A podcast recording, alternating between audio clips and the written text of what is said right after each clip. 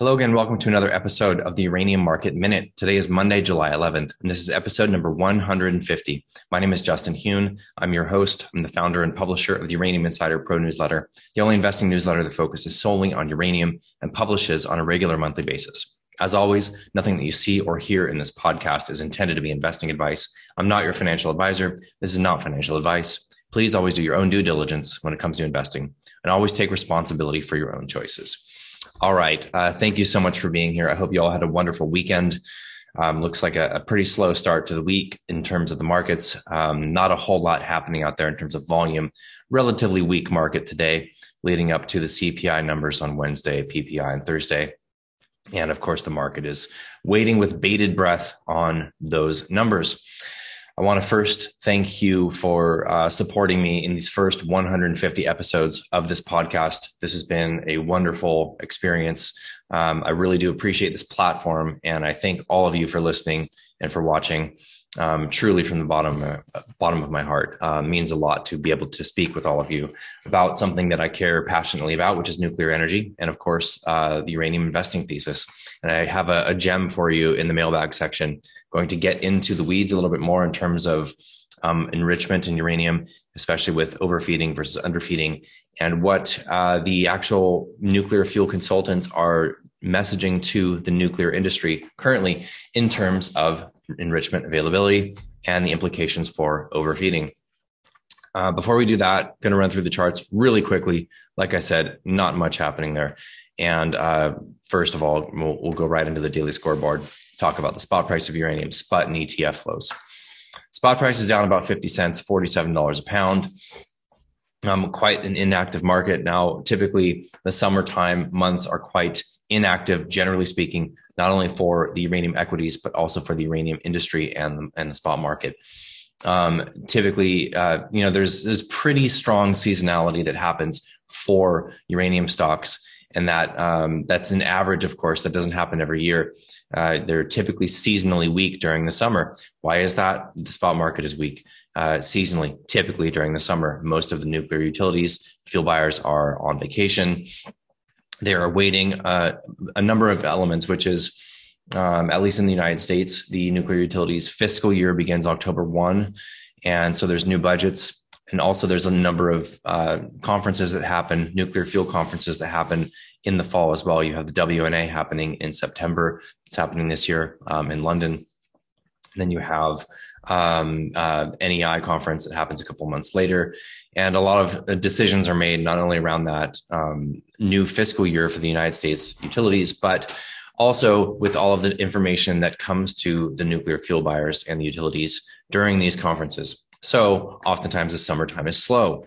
This year, things could be a little bit different considering uh, what's going on in the nuclear fuel markets, especially with regards to Russia's invasion of Ukraine and the implications of the West's, uh, let's say, voluntary self sanctioning that is happening with regards of moving away from Russian enrichment because of what is happening in the Ukraine. So that has put a lot of pressure on the enrichment conversion markets. And um, I'm going to talk about what we expect in the uranium markets in the mailbag section. So uh, all of that is to say, things sometimes can be quiet in the summer and in terms of spot flows, we're definitely still waiting for risk to come back on across equities markets. Um, and that includes the uranium market. So SPUT, no increase in pounds. They're still sitting holding 56.9 million total pounds of uranium, 60 million in cash. And uh, they did not raise any new money as they are still trading at a significant discount to their net asset value somewhere around, I think they closed around 9% discount to NAV on Friday. URA, 810,000 share redemptions. Um, uh, this says on Friday. That's not on Friday. Uh, this reporting most likely share redemptions was probably on Wednesday. We saw Tuesday and Wednesday uh, pretty high volume selling. Now Wednesday did mark a bottom for last week, and there was a lot of dip buying that happened that day. But we saw some redemptions reported uh, that I mentioned on Friday, and that was most likely coming from Tuesday of last week. Either way, 810,000 shares redeemed. 10.9 million in mandated selling that happened that day. No change in outstanding shares for URNM. As we've noted repeatedly, that um, URNM seems to have a more stable share count, let's say, compared to URA. I think a lot of that has to do with the volatility that comes to URA due to the options actions. There's a much uh, deeper and more liquid and more active options market for URA than there is for URNM. And that can lead to increased activity of the underlying um, security. Joint assets under management for the two ETFs, 2.15 billion, still down over a billion dollars from the high in April of this year. From the April high, that wasn't the high for the ETFs, but um, that's the most recent high. That's a significant drawdown. Most of that has come from depreciation in the price of their underlying holdings, not necessarily from changes in share count. All right, uh, sector action Friday was pretty firm, but on low volume today, we're seeing some weakness um, alongside the weak broad market, as I mentioned before. On that note, let's take a really quick look at the charts before jumping into the mailbag section. Starting off with URA, down three, almost three and a half percent on the day. Volume ticking up a bit over Friday. Friday was extreme low volumes um, for URA and for most of the sector. Uh, really, not a whole lot happening here. Volumes ticking up a bit. We're still seeing really significant uh, positive divergence in the RSI, which I believed would have led to a short bounce. We got that short bounce Thursday and Friday of last week, pulling back now with the S&P, with most equities across most sectors today. Um, that's likely going to be the case leading up into the CPI and PPI this week um, lacking any sector specific catalyst that could come in during the week. So most likely we are just bound to the broad markets still and still waiting for that volume to come in to this sector. SPUT traded down significantly today, down 4.89% on the day. Uh, uranium down a little bit as well, definitely not down 5%. Uh, so we're probably back above that 10% discount to the net asset value for the spot vehicle presenting a huge um, uh, value proposition here. You buy the spot vehicle, you're buying pounds, probably somewhere around the $40 a pound mark. When actual spot price is sitting at 47. This is probably a 11 or 12% discount to NAV here. Historically, that is quite large. And as we know, we've been trading at a significant discount to NAV relatively consistently for the past three to four weeks. Um, we've yet to see risk come back on to this vehicle, to this sector, and that is still what we are waiting for. Let's look briefly at Cameco. Cameco down 2.25% on the day. Very little volume for Cameco. So just kind of some nothing action, really a nothing day across the sector. Lastly, let's look at URA relative to the S&P. And this uh, showed further underperformance today relative to the S&P. We're chopping right around that trend line. Is this going to present an undercut low? Will we see some risk coming back on in the uranium market? Um, or at the very least outperform the S&P on a relative basis. I think that can happen when we don't see big down days, big downdrafts in the broad markets. When we see these air pockets, it tends to take everything with it. But if we have just a relatively choppy S&P, we definitely can and likely will outperform that thank you thanks to do uh, thanks to the relatively strong market for the actual commodity and the unbelievably positive fundamentals that are becoming more and more well known. Okay. So for the mailbag section um, you you may or may not be familiar with uh, an entity called UXC UXC is uh, probably the most prominent uh, nuclear fuel consultant and they their most of their clientele are the utilities are the fuel buyers and utilities globally pay for their premium products. That is the UX Weekly product. That is um, uh, that is a, a, quarterly publication that they put out that um, gives finite, uh, final, you know, much more fine detail into their actual modeling, supply and demand modeling, their forecasting, et cetera. Their forecasting has been um, historically quite conservative. Now, the UX Weekly is is a product that's behind a paywall, so I can't chain, I, I can't share excuse me, still still fighting off a cold a little bit here, so uh, bear with me. Um, I can't share details from that product because it is behind a paywall and it is copyrighted material. However, um, the founder of UXC, his name is Jeff Combs. He's the owner. He's still the chairman. And uh, Jeff, once in a while, will publish his thoughts in articles in the UX Weekly product but he also publishes articles in a blog that is not behind the paywall. And the blog is called atompeace.org. And I'm going to link to it in the description of the of uh, of the video here and of the podcast in the show notes. And I highly suggest you check this out. And this article is the second article down in the blog. This was published, let's see, March 28th of this year. And a lot of what he talks about has only exacerbated since this article was published. And so um, I'm going to read a little bit from this article and then kind of share my thoughts on what he's saying and give a little bit more detail on that. I know that a lot of my audience here are retail investors, are, are folks that may not have a deep understanding of the uranium market. And I'll do my best to kind of break it down into layman's terms. I have discussed in the past the underfeeding versus overfeeding. I'll get into that a little bit here. I try not to geek out too too much on this, and I highly suggest that you check out this blog post and the articles in this blog in general. Not only do you have articles from uh, from Mr. Combs, but you also have articles from Jonathan Hinze, who also is with UXC, and he uh, Jonathan will write most of the time, uh, kind of the headline article in the UX Weekly product. But um, even this entity that has been relatively conservative in their um, in their messaging to the market, in their forecasting, et cetera. Um, they're they're really starting to kind of ring the bell in terms of what they're seeing coming down the pike for uranium. Now, in this article, when they say uranium, they're speaking about not only U3O8 but also for UF6. UF6 in the industry is known as natural uranium, and um, and, and essentially it has yet to be enriched. So though it's been converted to a gas, the uranium octoxide, the U3O8, has been converted to a gas, uranium hexafluoride or UF6. It's still natural uranium. It has not been enriched um, to a higher level of the U235 fissile isotope. That natural uranium is about 0.7%, U235. And when it gets enriched into um, LEU, low enriched uranium, it gets up to around that 5% level, somewhere between three and a half to 5%, usually closer to five. And that really depends on the needs of the individual utility for the individual reactor that they are um, enriching uranium for. Okay, so let's get into this article. So I'm going to skip the first couple of paragraphs. They're kind of introductory. This is a, a relatively short post, but there's a lot here. Okay, so uh, Mr. Combs states in paragraph, the fourth paragraph down, and he, his introduction is just kind of going back to um, d- discussing articles that he's written in the past, published in the IAEE Energy Forum, et cetera, et cetera, talking about enrichment and um, the importance of enrichment. Okay.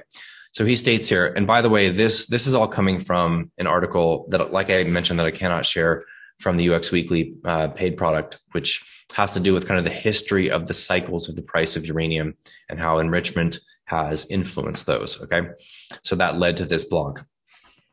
He states, I believe that the uranium enrichment link is still not well appreciated on the part of investors and perhaps even by some in the nuclear industry. Now, again, this is March of this year.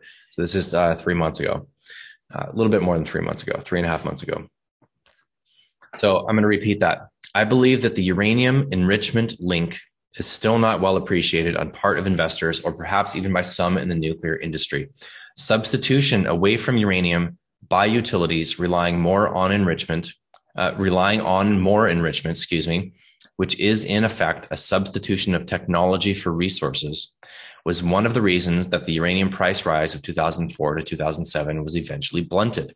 Moreover, it was a major factor behind the uranium price decline in the post Fukushima era.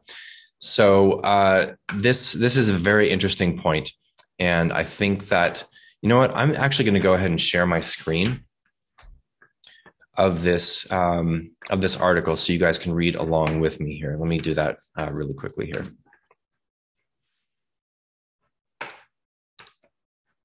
All right. So here we go. This is the art the, the paragraph I just read here. I believe that uranium enrichment link is still not well appreciated. Okay, so what does he mean here? The uranium enrichment link substitution away from uranium by utilities relying, relying on more enrichment was one of the reasons the price rise of 04 to 07 was eventually blunted. Moreover, it was a major factor behind the uranium price decline in the post Fukushima era. All right, so basically, what he's saying is that utilities can, in many cases, seek out and buy enriched uranium straight up from an enricher and skip buying uranium or UF6. So when, like I mentioned already, when they're saying away from uranium by utilities, relying on more enrichment, they're speaking both to U3O8 and UF6. So if a utility can go straight to an enricher and buy UP, enriched uranium product, they can skip those steps. And this is something that has been going on for a long time. And to the extent that they're able to do this, they will. So when you have a uh, a condition in the market that suppresses the price of uranium, and uh, you have a demand that is pulling back for enrichment, you have enrichers with a lot of excess capacity to enrich. Now, the enrichers, the current technology that is being used globally is uh, a gas centrifuge enrichment. It's not uh, the prior technology was gas diffusion, and that was much much more energy intensive and much more expensive. And so these centrifuges that currently um, spin to separate the uh, ever so slightly different in mass isotopes between the U235 and U238 isotopes during the enrichment process. These centrifuges spin at very high speeds and they essentially can't shut down, or it's very costly and difficult for these centrifuges to stop spinning. So, what do they do when they have excess capacity? Um, so, you, they have, let's say, a particular centrifuge has just produced the uranium it could for a utilities uh, contract for EUP. And now they've seen some demand drop off. They have excess capacity. They've got a centrifuge or two up and running. They're, they're spinning. They can now uh, do two things they can uh, feed into that centrifuge less UF6 than they normally would under a contract with the utility. So let's just say um, they're going to load that centrifuge with more UF6 that is currently spinning for another contract with the utility. Okay, this is going to be my first example, and I'll give you another example of how this creates excess material in the market. So, what they can do is essentially they've contracted with the utility to, to provide X amount of UF6, the feedstock for enrichment. And they've done so at an agreed upon tails assay. Now, the tails assay is the percentage of U235 that will remain in the tails material after the enrichment process. And they contract at a certain level of tails assay. And so if capacity is lower, or excuse me, if capacity is higher, demand is lower, what they can do is they can util- put less, less UF6 into the centrifuge than they contracted with the utility. So the utility provides a certain amount uh, at a certain tails assay. They will actually underfeed that centrifuge and spin it down to a lower tails assay. So they'll actually uh, use that extra extra capacity to uh, to take a little bit more energy and a little bit more time and spin it down to a lower tails assay which requires less feedstock to get to that. It's basically one of the greatest, um, or kind of more classic examples of uh, kind of an analogy for the enrichment process is squeezing oranges uh, to create orange juice. It's been said a million times. If you already heard this analogy, I apologize for repeating it. But if you have X amount of oranges and you want to produce orange juice, and there's nobody uh, coming up to your to your orange juice stand, or it's really limited traffic to your orange juice stand um, you've got a huge amount of oranges. Uh, you, are only going to use a certain amount of energy to squeeze lightly to get the orange juice that you need to sell it. But if there's, um, you know, if, if you have extra capacity and you can put more effort into that squeezing process, you can use less oranges to get the same glass of orange juice. Okay. So that's underfeeding that um, that creates more UF6 into the market, and the enrichers can sell that UF6 back into the market into the spot market. That's one major aspect of secondary supply that has affected this market greatly for the past 10 years. That's the underfeeding process that we are now seeing in real time switch to overfeeding. And we've had um, an entity from Urenco, from an enricher, state they expect that this could lead to a swing of up to 50 million pounds of uranium equivalent in a single year.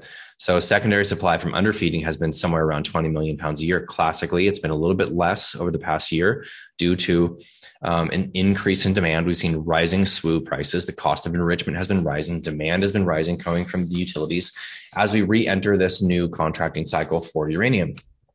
Okay. So secondary supply had been falling, but now we're saying, now we're seeing that Urenco saying that we could see this be as much as a 50 million pound swing. What does that mean? We could see a 20, 20 million pound excess supply turn to 30 million pounds of demand, 50 million pound total swing. Then we've seen the guys from Segra, the guys from Sachem Cove say they expect it more to be 30, you know, 30 to 40, 40 million. Either way, it's a huge, huge swing in, um, in demand. And so the overfeeding process means the enrichers are seeing massive new demand from Western utilities. Now we're talking about the Western enrichers, and what we're talking about now is a bifurcated market. We're going to see the the Russians essentially they can still fulfill contracts to the West for the most part. Um, there's plenty of nuclear utilities in the West that are depending on Russian deliveries of EUP in order to actually operate their reactors. So we've seen uh, there's actually a report that came out today, uh, a piece of news that came out today across the Twitter sphere that Canada has made an exception to their sanction of Russian material to allow the shipment of EUP from Russia to uh, United States. I believe it is three separate utilities. Okay, so that's still happening. But we're seeing big demand for the Western enrichers from the Western utilities, and that is leading to overfeeding. So, what is overfeeding? It's the opposite of underfeeding. It's uh, operating your uh, centrifuges at a higher tails assay. So, less energy, less time. You're trying to pump out the end product, the EUP, faster because demand is greater. You have to overfeed. If you're going to spin down to, let's say, 5%, um, 5% U235, then you're going to need more UF6 to accomplish that in less time. Essentially, that's what we're, what we're seeing. So more UF6 demand, that's put a pinch on the UF6 market, the conversion markets, of course. And that is a demand for more uranium on the front end. And that also is going to lead to demand for U3O8 because there's only so much UF6 sitting above ground as mobile inventory. And basically, we have heard multiple industry players basically say there is no UF6. Okay. So the market for UF6 is extremely tight. And now um, we're converting in fa- as fast as we can. And that's going to put a demand on U3O8 as well. Okay. That's overfeeding. The second point of secondary supply from enrichers, and I'll finish that. I'll get back to the article. So apologize for for the rambling. And if you've heard all this before, um, feel free to just uh, skip skip to the end of the video, or just or just end the video entirely. But this is mostly about um, uranium demand coming from overfeeding. Okay, so the the second part of secondary supply from enrichers when there's excess capacity is actually re-enriching tails material. So whether it's when you're when you're spinning fresh UF6 down to a lower tails assay than what you agreed upon, uh, what you agreed to with the utility who contracted that enrichment, that's underfeeding because you need less feedstock. If you have extra, excess capacity in a centrifuge and you're not actively spinning down fresh UF6 to fulfill uh, the needs of a utility and create EUP on the out on the on the outside on the as the end product of that process, then you can actually take the tails material that you spun down to let's say 0.2 0.19% uh, u235 and you can spin it down to 0.17 um, you can squeeze a little bit more juice out of those orange rinds that have already been squeezed and that is uh, tails reenrichment. So between tails reenrichment and underfeeding, the enrichers have uh, done, you know, somewhere in the ballpark of 25 million pounds on average every year for the past decade. Secondary supply into the market, huge.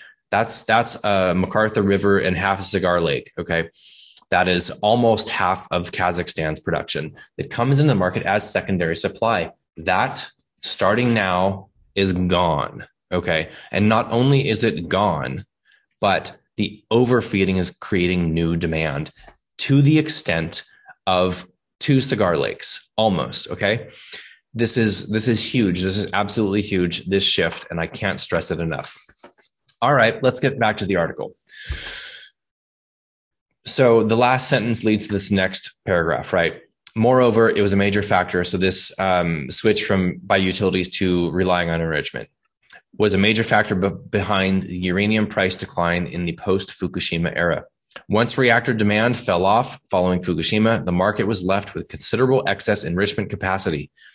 This capacity was of the lower cost centrifuged variety, since by this time, all the energy intensive gaseous diffusion enrichment plants had been phased out.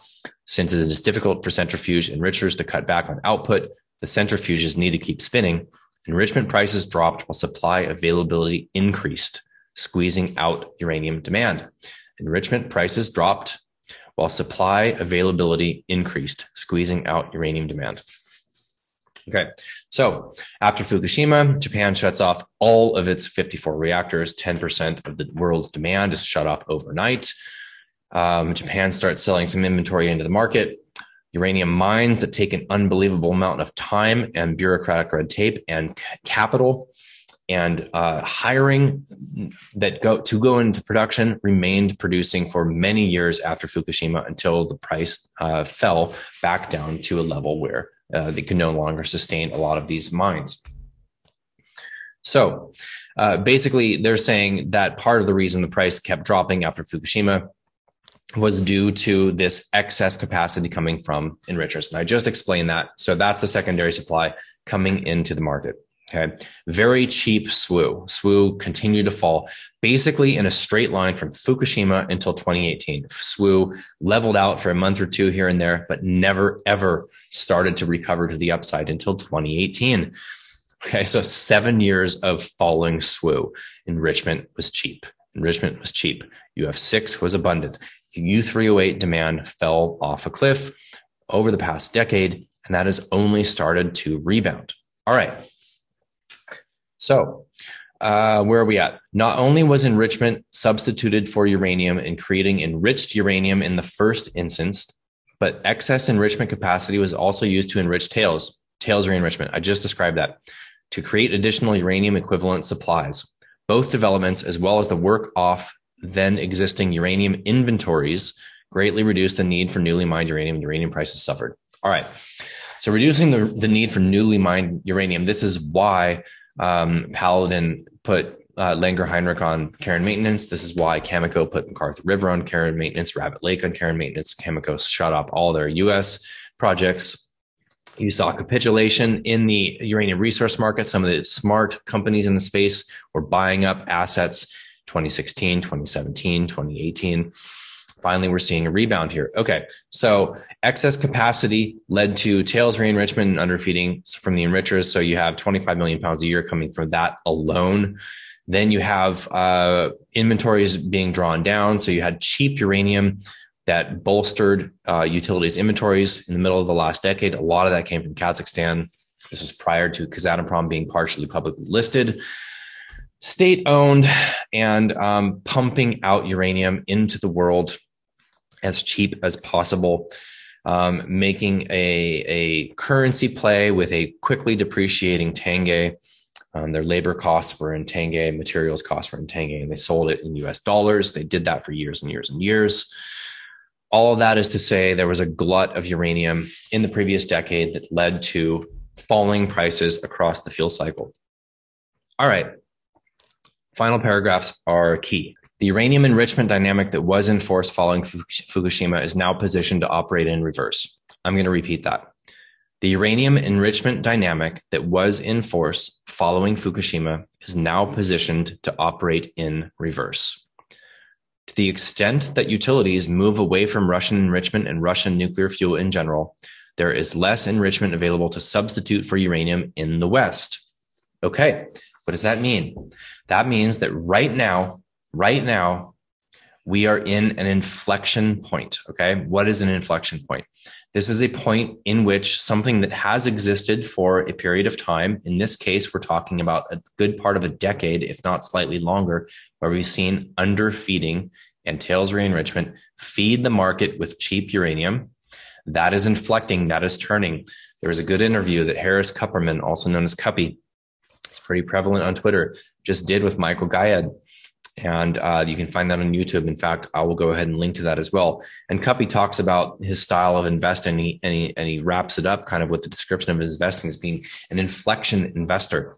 He likes to um, invest in in uh, in sectors that are inflecting, that are shifting, and you know he's been looking. He's made a killing, uh, just absolutely crushed it with with uh, oil call spreads. Um, he's long uranium, long SPUT And so we are in an inflection point right now. Okay. Something that is, has existed for a very long time is inflecting. It is shifting. That is happening under our feet right at this very moment. And the utilities are trying to figure out how exactly they're going to do, uh, you know, purchase uranium going forward. Uh, this is a, a very big deal for the nuclear fuel cycle. Continuing on, enrichment prices will rise and uranium demand will increase. Importantly, there are several components to the increase in uranium demand. One is the desire to substitute away from more exp- expensive enrichment in the production of nuclear fuel. Another is inventory driven demand on the part of utilities seeking to hedge against higher prices and to ensure future supply availability. This will include your enriched uranium as well. Still, another is inventory buying on the part of in- investors who look to capitalize on uranium price increases. Okay, so this is important to understand. First of all, keep in mind this is the uh, founder, owner, and chairman of UxC. This is the largest nuclear fuel consultancy, and they are uh, they are the largest provider of nuclear fuel cycle information to utilities globally. Enrichment prices will rise and uranium demand will increase. Okay. It's not mincing his words there, folks. Importantly, several components to increase. Okay. One, substitute away from more expensive enrichment and production of nuclear fuel. So if utility is covered in the next, let's say two, three years, and the cost of enrichment is skyrocketing currently, especially spot enrichment and spot EUP. So if they were to actually go buy enrichment, they have some UF6 and they want to go buy enrichment and they want it quickly, they're going to have to pay up for it. Okay. But they can buy long term enrichment at a lower price. And if they can buy uranium, buy UF6, or in this case, since the UF6 market is so tight, buy U3O8, run it through the process in a reasonable time frame, then they can contract for enrichment out three, four, five years in the future at lower prices than they would get on the spot enrichment market or the spot EUP market. Okay, another is inventory driven demand. So, what happens when utilities see a squeeze happening in the market, they see a concern about supply going out into the future, and they aren't already covered for that future period, then what they typically will do is overbuy. They will they will purchase uranium greater than their needs. They will restock. Restocking cycle is part of a contracting cycle that we are just now starting. I mentioned on Friday we're looking likely that this year we'll most likely breach 100 million pounds in U3O8 contracted. That'll be the first year of contracting of U3O8 since 2012 that we broke through 100 million pounds. All right, we're already at 70 and we're halfway through the year.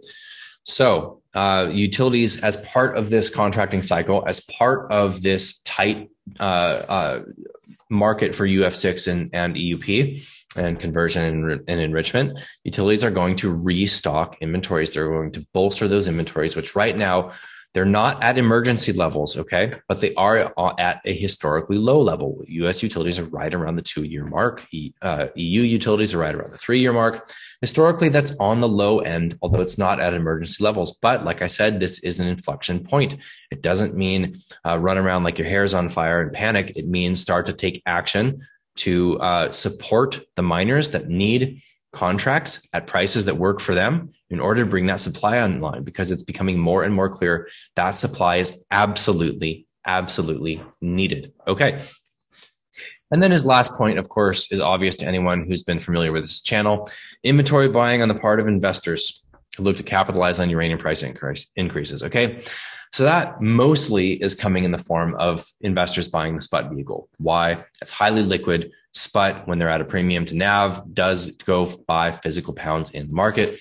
So that'll mo- most likely be the vehicle of choice for buying uranium by investors. The previous market, um, UPC didn't exist for the first couple of years of that market. And when they did, buying of that vehicle didn't exactly lead necessarily to buying of uranium. Sometimes it did. Um, if they were at a decent enough premium to NAV, then they could issue shares and buy uranium.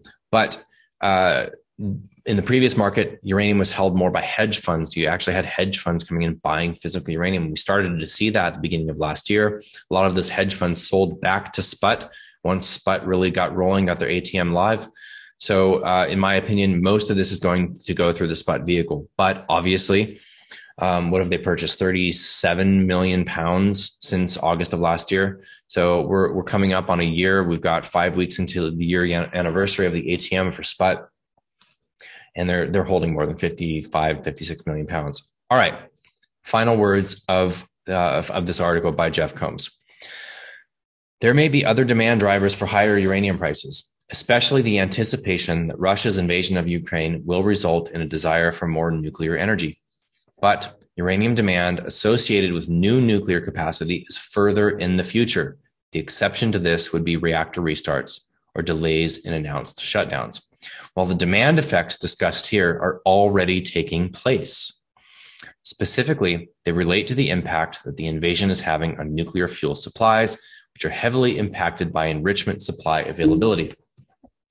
Okay, demand effects discussed here underfeeding, excuse me, overfeeding, and uh, the lack of tails re-enrichment by enrichers. Okay, that's already taking place. Uranium demand associated with new capacities further in the future, of course, reactors that are set to come online. Um, you know, I mean, we're talking about major uh, build outs by China, but China may uh, be buying from, well, they're already buying a lot from Kazatomprom, Kazakhstan, but they might also buy excess uh, enriched material from Russia. Okay, so that demand um, is not really what we're talking about here. What he mentioned here, the exception to this reactor restarts, Japan, delays in announced shutdowns, Diablo Canyon. There's been plenty of others. There are likely to, to be plenty of others during this period of energy crises. While the demand effects here are already t- taking place. All right. Final uh, sentence of the article. The situation is even more complex than can be, be described in this brief article, but hopefully this highlights the uranium enrichment dynamics that are in play today. All right, so I just wanted to share that. I know I'm going really, really long here today, so um, if you're with me, still congratulations.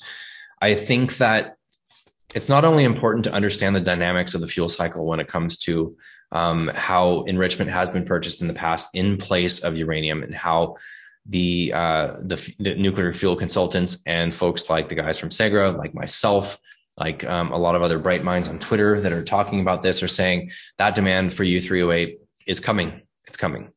And um, this is not, the situation is not going away in the short term. It's probably not going away in the midterm. And we're likely to see a continued bifurcated market between um, Russian supply and Western supply. And the bulk of the demand is in the West. So this situation is setting up right now, which is why the UxCs and the TradeTechs of the world are uh, firing the warning shots to utilities right now. They're saying this is an inflection point. This gentleman um, is the, the chairman of UxC. Like I said, UxC uh, speaks to utilities and they're saying expect higher prices. The shift to demand for uranium is coming. It's coming. It's coming. Higher prices are coming, and they're saying that loud and clear. Okay, thanks for sticking with me. Um, sorry to uh, be too much on the soapbox here, but I think these are really, really important elements to understand. Um, one thing I wanted to mention, uh, not only will I put the links to that article and that uh, you should check out some of the other posts on that blog as well. Um, also, the video, the interview with Kuppy, I think he makes some just interesting investing notes, and he does speak a bit about uranium. Um, but we are going to be having our uh, Uranium Insider Pro uh, webinar for members next week. We haven't decided the date. We believe that will be next Thursday. Tentatively, um, we have uh, a very exciting new guest who will be joining us, and we're really, really looking forward to having this person's um, uh, presence during this webinar and um, his market intelligence and his insights into what he's seeing in the market, I think is going to be very, very valuable for um, Uranium Insider Pro members. So if you are a member, uh, we very much look forward to seeing you there next week. I will make further announcements on that when we nail down that date and time, but most likely that is looking like next Thursday. That will be July uh, 21st. And uh, either way, we'll be sending you an email bulletin to um, solidify that date and time. If you are not a member, you're interested in joining us for this webinar, we do have quarterly options for members. You don't have to commit to a year. You can buy just a, a quarter uh, membership, which would be three months. We have three access to three of these members webinars, as well as all of the content we have ever created is immediately accessible to new members. And if you'd like to get a sample of the type of content we put out, previous month's newsletter, you can click the other link in the description and that will give you a download access to a previous month's newsletter. Feel free to hit us up if you have any questions about our service. These webinars are, in my opinion, a big value add for what we provide. And we go deep into the sector and try to get great guests on that uh, help us kind of uh, define the markets and understand really what's going on behind the cor- behind the curtain. Really figure out how the sausage is made and it's it's crucial. It's crucial to understand these things to weather these types of markets, and they continue to be volatile. So hope you're all hanging in there. Hope you enjoyed this. Uh, thank you again. Appreciate your support for these 150 episodes. I wanted to give you something a little bit more in depth on this 150th because I do appreciate each and every one of you. All right, take care. I will see you again tomorrow. Cheers.